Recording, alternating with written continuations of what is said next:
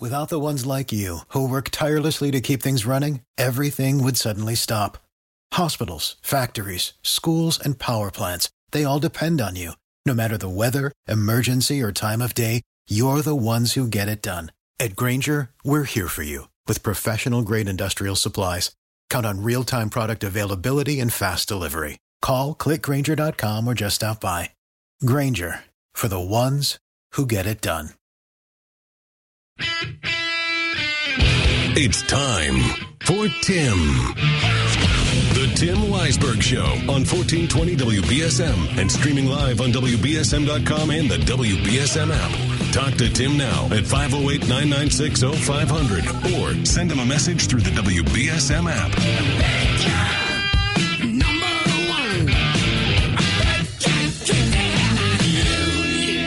And now, WBSM's big gun, Tim Weisberg.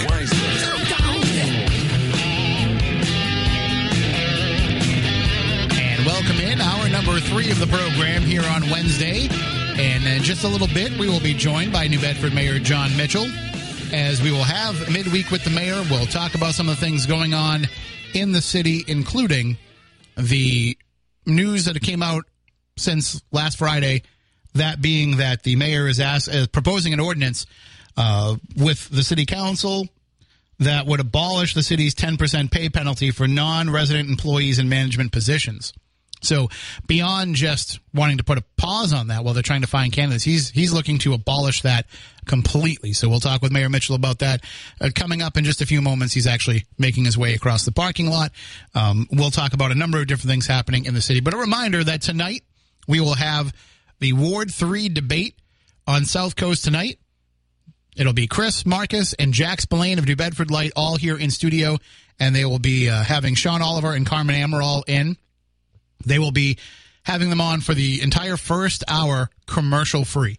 So they'll be able to get all the questions in without having to take a break. And then, of course, after the debate is over, they'll break it all down for you and they'll take your calls on it.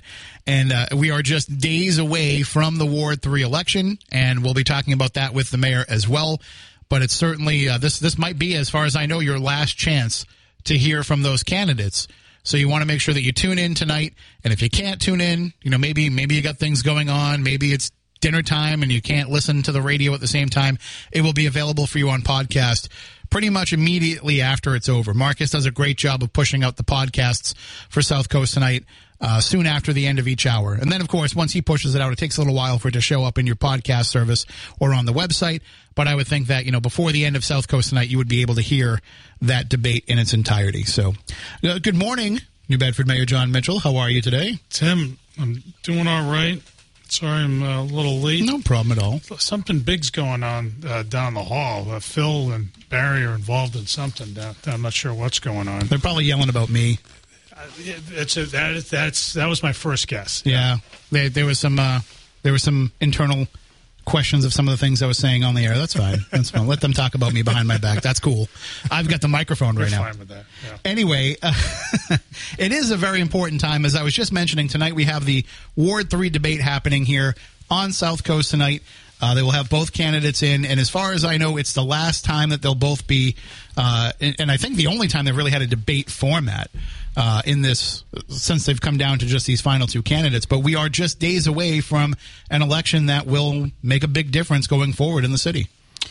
Um, I so um, first off, I'm, I'm glad that the station and um, uh, the station's taken up uh, the mantle of, of hosting a debate, and I know uh, Bedford Light did as well. So great job in um, bringing uh, bringing to light the candidates' positions. Both candidates uh, have done a nice job uh, running their campaigns, and I'm glad they put themselves out out there. Running a political campaign is not easy. It's it's, it's quite demanding, um, but um, I think everybody who runs for office, I just it's worth saying, uh, doesn't regret doing so. No, you never hear anybody say, "Geez, you know what a waste of time that was." I think everybody who jumps in uh, into the fray like that um, and puts themselves out there engage, engages in an act of courage of sorts. But everybody I know who's done it has said, you know, I learned something about myself. I learned, I've made a lot of friends along the way, so it's always worth it. So um, I say that to encourage more people to get out there and and to uh, and to run. Um, the Ward Three race is an important one because uh, you know that seat might turn out to be um, in effect to, to um, represent a, a, swing vote on a number of uh, issues that are before the council. But uh, you know, Ward Three has been without representation for a couple of months now, and Ward Three definitely needs to uh, seat at the table as as, as much as any uh, other ward. I think that goes without saying. So, and, and there are important things going on in the ward. There's the uh, the project at the Whale, the municipal golf course, of course, as well as uh, a number of developments that we're working on in uh, the Hicks Logan area. We're really trying at long last to get that that neighborhood right, um, and uh, lots of other things. So. Um, I'm glad they both have uh, they both have run really strong races, and uh, it's an opportunity to remind everybody if you do live in Ward 3 that the uh, final election is Tuesday, February 28th. So and get out there and vote.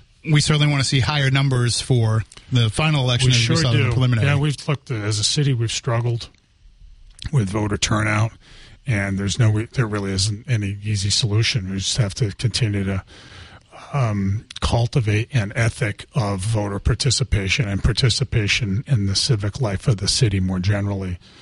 Um, getting out there and voting is uh, important for reasons that everybody has come to understand. Um, I think that nobody would deny, right? It's an act of free expression. It's a privilege in a, um, Republican form of government.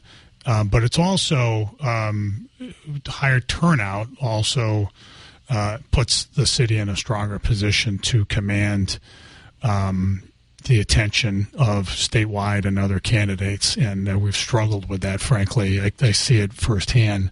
Um, candidates go where the votes are, and if people aren't voting in a particular place, they don't go, and they don't. Um, they they don't uh, afford the interests of the people who live there. They're they're due. You know, it's funny. It just came up this week. I think Barry did a piece on Jimmy Carter's visit to New Bedford in, in 1976, which I thought was great.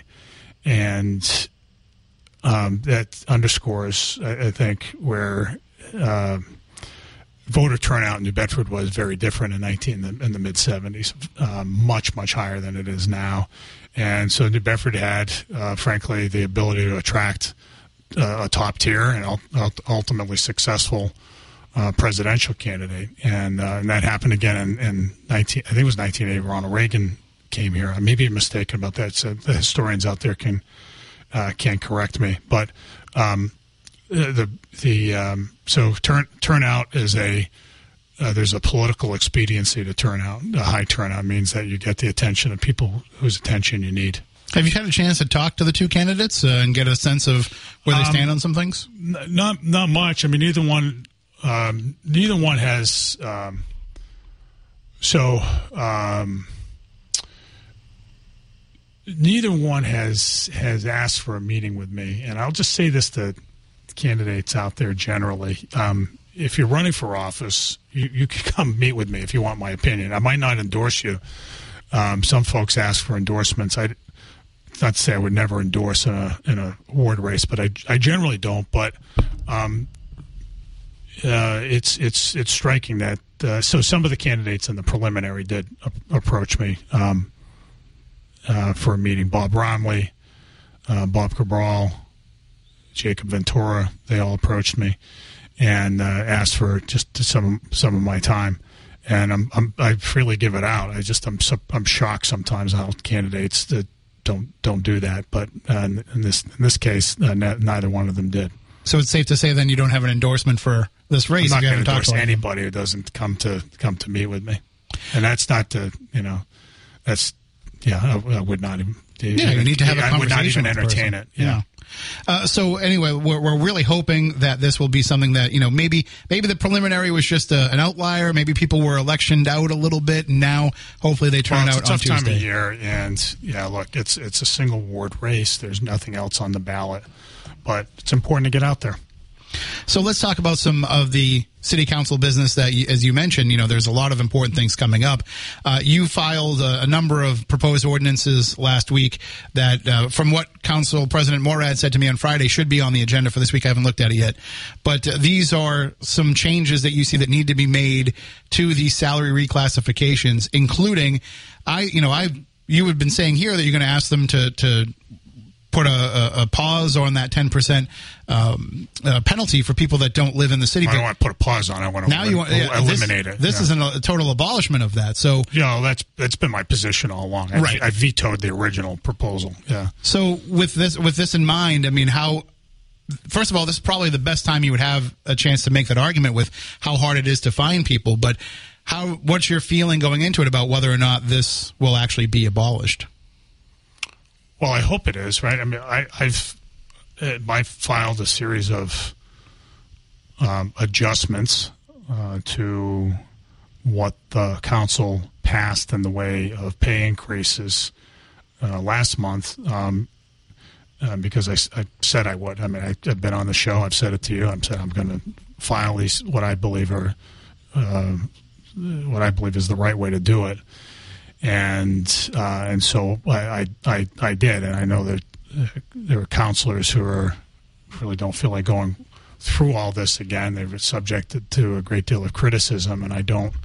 Uh, and and when they bumped up a number of salaries, uh, seemingly arbitrarily uh, and excessively, but um, and I'm not revisiting all that to to uh, pile on uh, at all, but I, I think there are things that need to be corrected. There were a number of excessive salaries and what uh, and the legislation, the ordinance they, they passed that need to be corrected. I didn't correct all of them. There are some that were slightly adjusted, were just bumped up one pay grade. I left those alone. I just said, look, okay, there's room for compromise. But then there are lots of others that were bumped up two or more grades, and some in one case, one or more, one, two, three cases bumped up six grades, five or six grades.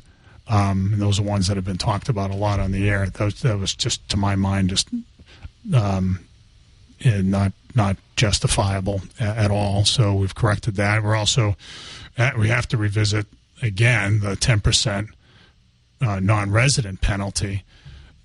That I, I, I think we talked about it at the time. Um, yeah, the, the council was struggling with the residency requirement a couple of years ago, and they decided, well, you know, we want to have some requirement, but we don't, you know, we want to give employees some flexibility. So what we'll do is we'll go ahead and say, for the first 10 years you are here, if you are not a resident, that is in not part of this, this is for non union employees. If you're not a resident, then um, your pay will be docked 10 percent, and then after ten years, um, you, there's, there's, no more penalty. And I looked at, I told him, I said, like, can you tell me where this has been done anywhere in America? The only place they could produce was Philadelphia, which has a three percent penalty, um, and they couldn't produce any other evidence that that this is done elsewhere in the United States. I haven't. We've done our sort of our my cursory look, my staff's cursory look around the United States. We haven't found any. So I, said at the time, I said, look, um, this is going to make it hard for us to, to hire people. Our salaries are not competitive. They've become more competitive now because of this pay exercise that we've recently done, but still, um, a 10% docking is sort of runs at cross purposes with re- readjusting the salaries, right? You readjust them to, to be competitive, and that, you know, you're exclu- basically undermining your ability to pursue frankly, most of the employee prospects out there, most of them live outside of outside of the city, by maintaining this 10% penalty. Plus, it's not exactly a good look, right? If you're looking at a job posting and it says it, at cities in the Northeast, towns in the Northeast, and you see that New Bedford's the only one that says if you don't live in the city, we will reduce your pay by 10%. right? Like, how does that excite candidates to come work here? It doesn't. And so uh, I said then, I vetoed it, and they overrode my veto. I said, look, it's going to make it difficult to hire people. Sure enough, it is. It's one of the contributors, contributing factors. So here we are in 2023 now, where you know, the 1,300 plus non-school employees in city government, we've uh, or positions, active positions, we have over 200 vacancies. Um, there are lots of reasons for it. Some of it just is the great resignation and so forth, but the, the 10% penalty does not help exactly help the cause. I think there are a number of counselors who recognize that.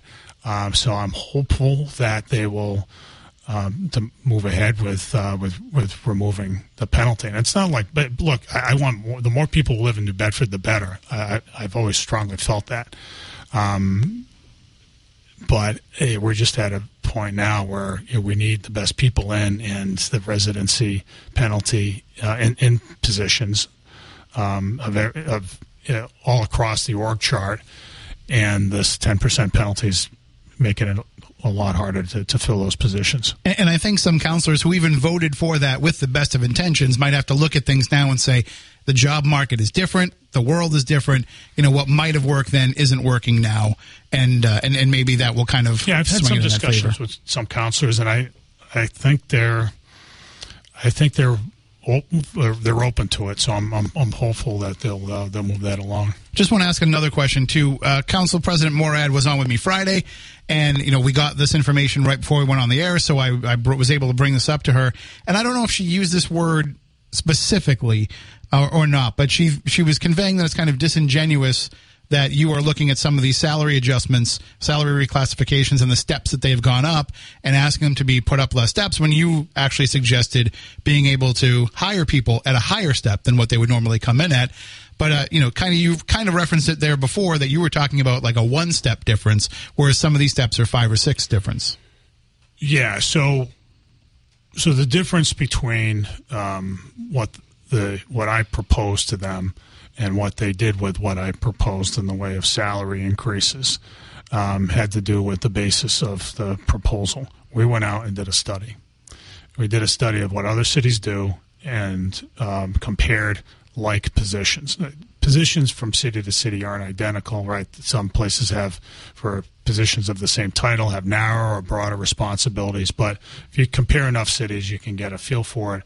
Well, we proposed, well, the study came back and showed that, sure enough, we were uncompetitive. What we pay here was lower than the other cities, right? The other cities being places like Brockton, Fall River, Providence, a few others in New England. So um, we said, in light of this analysis, we proposed to raise our salary not to the highest in New England, but to somewhere in within the market, right in the middle. Um, I think we would have been justified by yeah, so you make those choices, right? So well, what we can afford. I wish we could afford more. I wish we had the the money to do that and have to impose more on taxpayers, but we impose enough on taxpayers. So if, if we have to balance what we do um, what we ask of taxpayers as, as well as the need to deliver the best services for our residents. So what we proposed was again based on a month, many month long analysis of what other cities do. What the council did was they just bumped stuff up arbitrarily. They didn't undertake an independent analysis. They didn't go out and hire their own consultant. They didn't go out and call the other cities and, and collect all this information and go through it in any systematic way. They just said, well, that you know that one feels like it's too low. That one is I know that guy works hard, and so we're going to bump his salary. You can't do that. So that that's that was what was wrong with it. It's not about and, and, and salary bumps are not about deservedness. It's it's about the position and not the person. We've got people who've been in positions for a long time. They've had a lot of seniority. They perform well. They work hard, but uh, you can't change the salary code based on any of that. It has to be based on on the position. Um, you know, we try to reward high performance and dedication through you know the award system. We give out um, the, the New Bedford Way Awards um, every every year to to recognize high performance and hard work and dedication. We, we have that. We also give out longevity awards, but these are just awards, right? It's very hard in, in municipal government to give out cash bonuses. We don't do that um, as much as in, in some. There are some governments that, that some government agencies that do that. Like you know, like I worked at the Department of Justice, of course, before it was mayor. There, were some merit bonuses that they did. but it's kind of a hard thing to, to pull off because there's always the, the risk that people are going to look at that and say, well, you're playing favorites, or you know, what's the ba- you know, to, to question the basis for those decisions. So we don't do that. What we do is we recognize hard work and good performance through annual awards. But otherwise, the pay scale that's built into the city code, that's all based on position. And um, our proposal was based on an analysis of what other cities do. And that's that's that's the difference between what we did and what the council did. Let's uh, let's take this phone call really quickly before we have to take a break. We are a little bit late for the break, but they've been holding on. So, good morning. You were on with Mayor Mitchell. Hello. Hi, it's Catherine. Uh, hi to both of you. Catherine, Um, where have you been? Uh, Mayor Mitchell, It's only been a week. Sub- thank you for submitting those uh, six ordinances. I've read them. They're online. They're on the agenda. Um, I encourage people, uh, residents, taxpayers, to call their city councilors today and tomorrow before the meeting and express how you feel about uh, getting the salaries in line with the, the long-term study that was done. Um, and if you go to the city council meeting, or if you see it after, or see a report of it, I, I suspect that somebody from Light will be there, and maybe Standard Times. Pay attention to who seem to think independently on the city councilors and those who just followed without questioning anything. Um, we should not be electing, and elections are coming up, we should not be electing or re-electing anybody who just seems to be following the crowd. We need to uh, work within, um, as the mayor said, within what our city can afford. The study has shown um, that we're well within the you know the middle range with this uh, what was suggested by the study, and there is no reason at all, except for uh, wrong-headed thinking about giving anybody a 25% salary increase. It should go by the study. Period. And so I thank you again, uh, both right, of you. all right. Thank you, Catherine. Thank you for the call. Okay. And we are going to take a break. If you want to call in and ask the mayor a question, 508 996 0500. If you want to send in a question via app chat on the WBSM app, you can do that as well. We'll be back in just a few minutes with more with Midweek with the Mayor. 1420 WB. For Mayor Jon Mitchell is with us. If you have a question, 508 996 0500 or hit us up on app chat on the WBSM app. And that is what Dan in New Bedford did. Uh, he had a question about if whether or not there's been complaints coming into the city over the new light situation on Church Street where the construction is. He says it is absolutely horrendous how you have three lights with only two lanes of traffic, and he hopes that something will be done about it. I don't know if you've been hearing a lot of complaints about that. Uh, this is the first one, but it's not to say that it's not legit. I, I, um, I obviously they've been doing a lot of construction over there uh, related to uh, the rail service, the passenger rail line, and so uh, we'll we'll take a look at it. It's we'll look around. It's hard. Um, I'm not sure exactly what what what the issue there. It may be a timing issue. It may not be, but we'll go we'll go take a look there. And there, may, some of it may have to do with ongoing construction as well. That might slow things up. But whatever it is, we'll uh, we'll have someone go over and take a look and see uh, what's up. But I would encourage people if it's if if you've experienced that, uh, let let us know, um, and we'll, we'll see what we can do. We can't always fix things. Sometimes there are traffic state traffic regulations in play um, or that apply that inhibit our ability to, especially around rail lines, uh, that that inhibit our ability to change things up too much. But um, you know, once trains start running there, it, it's likely just because of that there will be some more congestion than we're than we're used to. Um, but uh, we want to we want people certainly to pick up the phone and let us know if there's uh, there's a problem. But also, could the timing of those lights be different now while construction is under? Could they change that timing once the construction is over? It may, maybe. Yeah, it's hard. It's hard to say definitively without my knowing what exactly the issue is. I, I, I will. I will say this. I mean, as I as I just said, it, it it's it's funny that intersection there. Geez, I can remember as a kid. I think a lot of people listening will probably remember this too. You know, there was more freight rail traffic years ago that went through there, and you can remember. I can remember the cross arms arms closing when trains would go by, and pretty frequently, and, and so there and there were backups on Tarkin Hill Road as a result of that. And we haven't really seen that in recent years. So the freight traffic isn't what it once was, although it's starting to pick up again. uh, the freight rail traffic. Um, with passenger rail, with regular passenger rail service, uh, we'll we'll start to see that again. And you know, it's just it is some to to to some degree, it's it's irreducible, right? There's only so much. If a train's going by, you know, you got to close off the road, and so I think that's going to be some of this is just in the way of a, thing that we have to get used to. But if there's an issue with the traffic light when there's no train going on, that's different. And if there's a fix there, we'll we'll pursue it.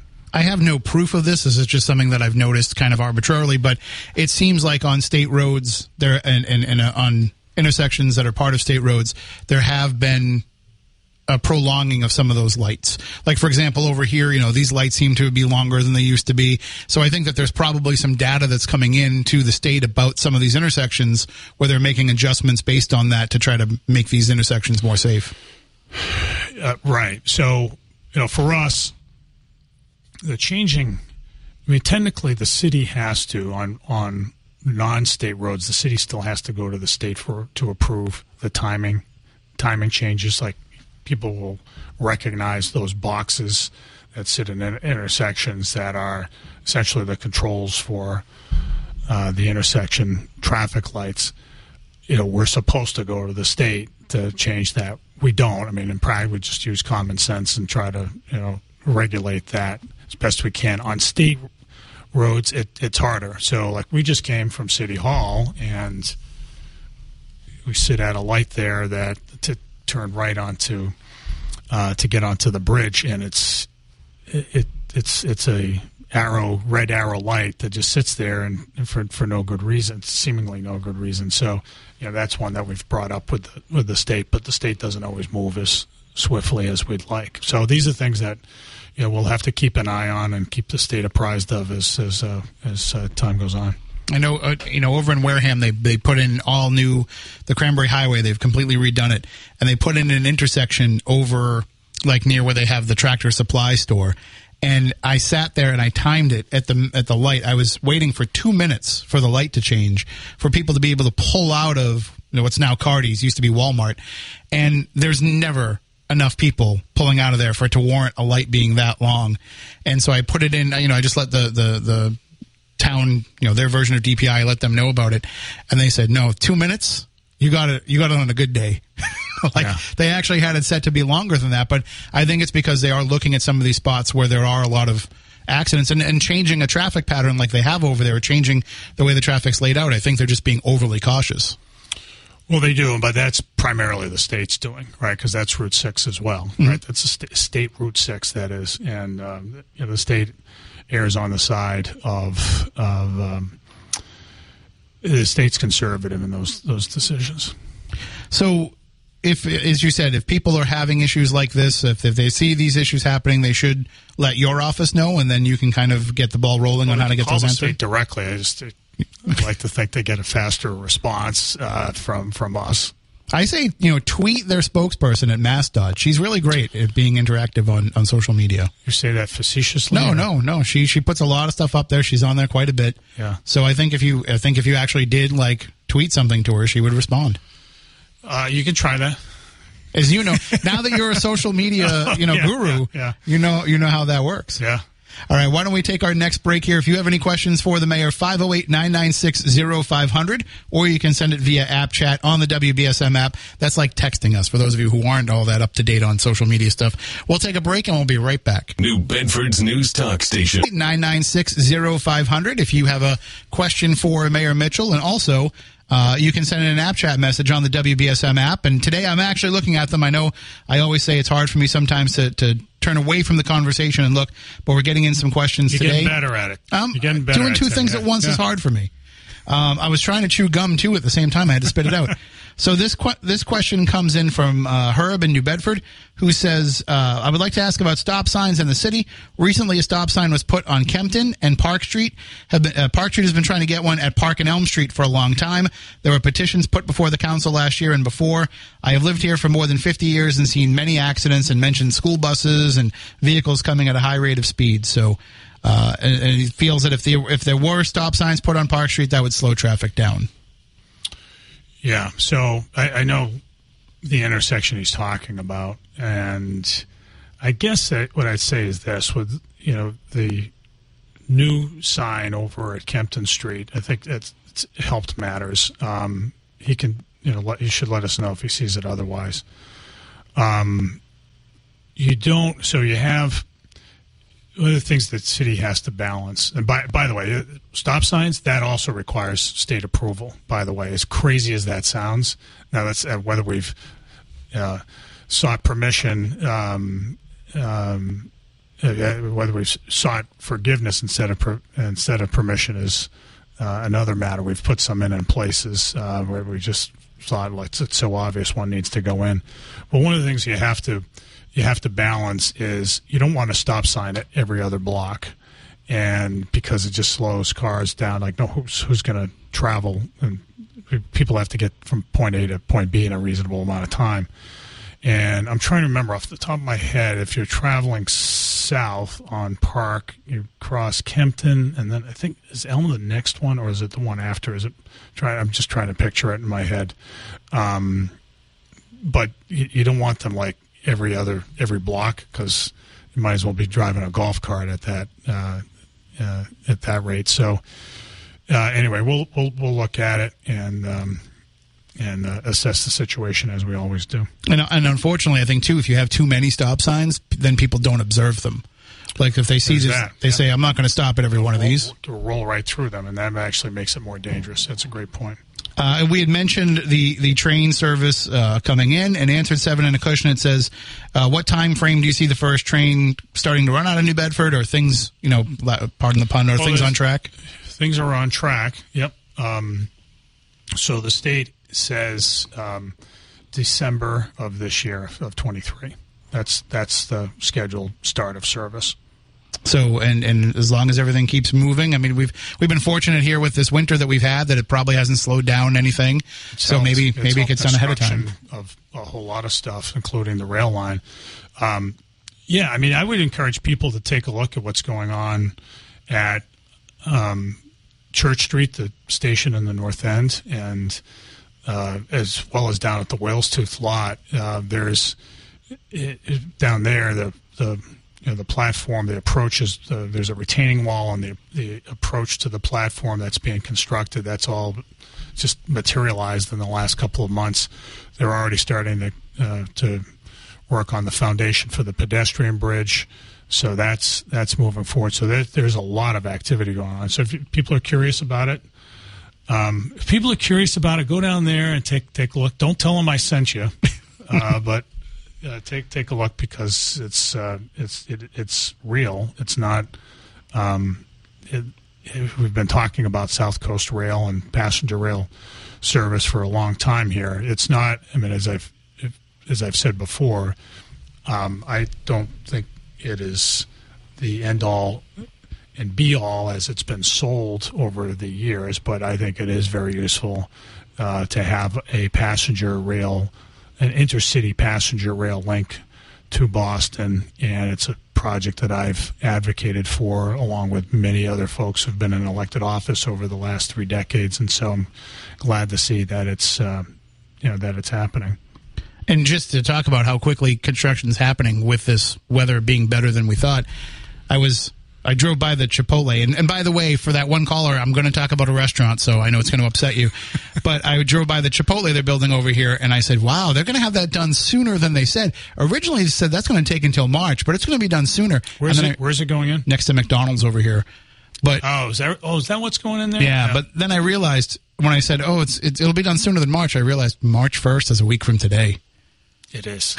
like it is almost March, and I had I just time had flown by so quickly. Uh, speaking of time flying by, it is time to take our final break of the hour. 508-996-0500 if you want to chime in or hit us up on app chat on the WBSM app. Back with more with Mayor Mitchell in just a few moments. The WBSM app is moments of midweek with the mayor. If you have a question for New Bedford Mayor Jon Mitchell, you can give us a call 508-996-0500.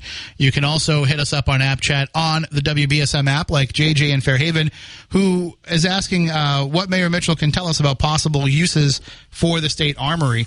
I did get a call last week about somebody who noticed that there was some some work going on there, but I assume that that was the roof being repaired, which was part of the deal.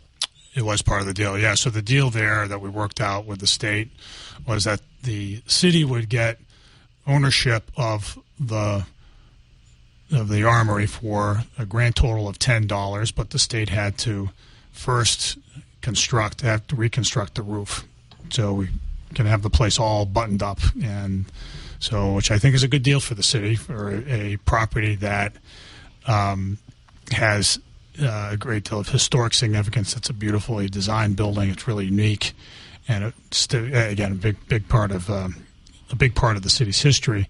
So right now uh, they are working on the roof. So if you drive down Pleasant Street, you'll see like the equipment out there and and uh, just the act- activity uh, at the site.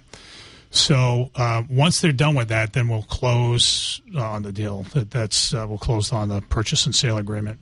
The city will get the deed. The city will own it, and then we'll we'll do um, we'll, we'll do some um, some planning around that, which will probably entail um, some public. Well, probably it will entail some public hearings. Um, it, it, it, could be housing. It could be some other. You know, it could be some municipal function. It could be something else the inhibiting factor there is the, the uh, amount of available parking. It's it's one of the reasons uh, why the Army National Guard moved out of the site. There just wasn't a whole lot of parking available there. But um, but look, I, I, I, don't I don't I haven't I don't have any preconceived notions uh, otherwise of, of what should go there, and uh, could be a combination of things. Could be some housing and and and other. Um, but I I'm just glad that we're getting an opportunity to preserve a very important building, and we want certainly would like to have people to come on out and um, let us know what what they think, especially folks who live in the neighborhood, because it's it's they who will, who will be the most uh, affected by the decisions. And the state is only repairing the roof; they're not doing any cleanup on the inside, because I know the first floor, the second floor, had collapsed into the first floor at one point. Uh, there's so so I'm not sure the full extent of the repair. There is like the the biggest thing's the roof, and so there's other repairs we, we might have to, or the develop, or a developer might have to down the line. But it's but the the biggest problem's the roof. There's been there has been some water infiltration over the years that have caused some problems. Uh, my understanding is that it's otherwise pretty sound structurally. Well, it'll be interesting to see how the ghosts respond to all that stuff happening. Oh yeah, they're yeah. waiting for you, Tim. hey, I offered the ten. I said I would donate the ten dollars to the city to get in there, but I think there's like some legal things we'll about get, that. We'll, we'll, get you in there one of these days. All right, are you going to come with me? Uh, oh, okay, yeah. You're going to come on we the ghost we hunt. Could, we could have we could have we could broadcast the show from there. I'm all for it. Yeah. I think wait we for should the ghost to come on as guests. I think we should do it. You heard that the mayor just committed to being there on Spooky is. South you Coast. There you go. You heard it live. All right. Well, see, he he comes in at night he was for South Coast tonight, but he'll also come in at, at, night for Spooky South Coast too if we need him to. Absolutely. All right, we are out of time for today. Stay tuned because coming up we have Bill O'Reilly, then Barry Richard, Howie Carr, and then on South Coast tonight it is the Ward Three debate. Sean Oliver, Carmen Amaral, they'll be here along with Chris, Marcus, and Jack Spillane of New Bedford Light. The three of them will be uh, ho- hosting this debate between the two candidates. That's coming up in the seven o'clock hour, commercial free. Until tomorrow, enjoy every sandwich. Get out to a restaurant. WBSM and W two five.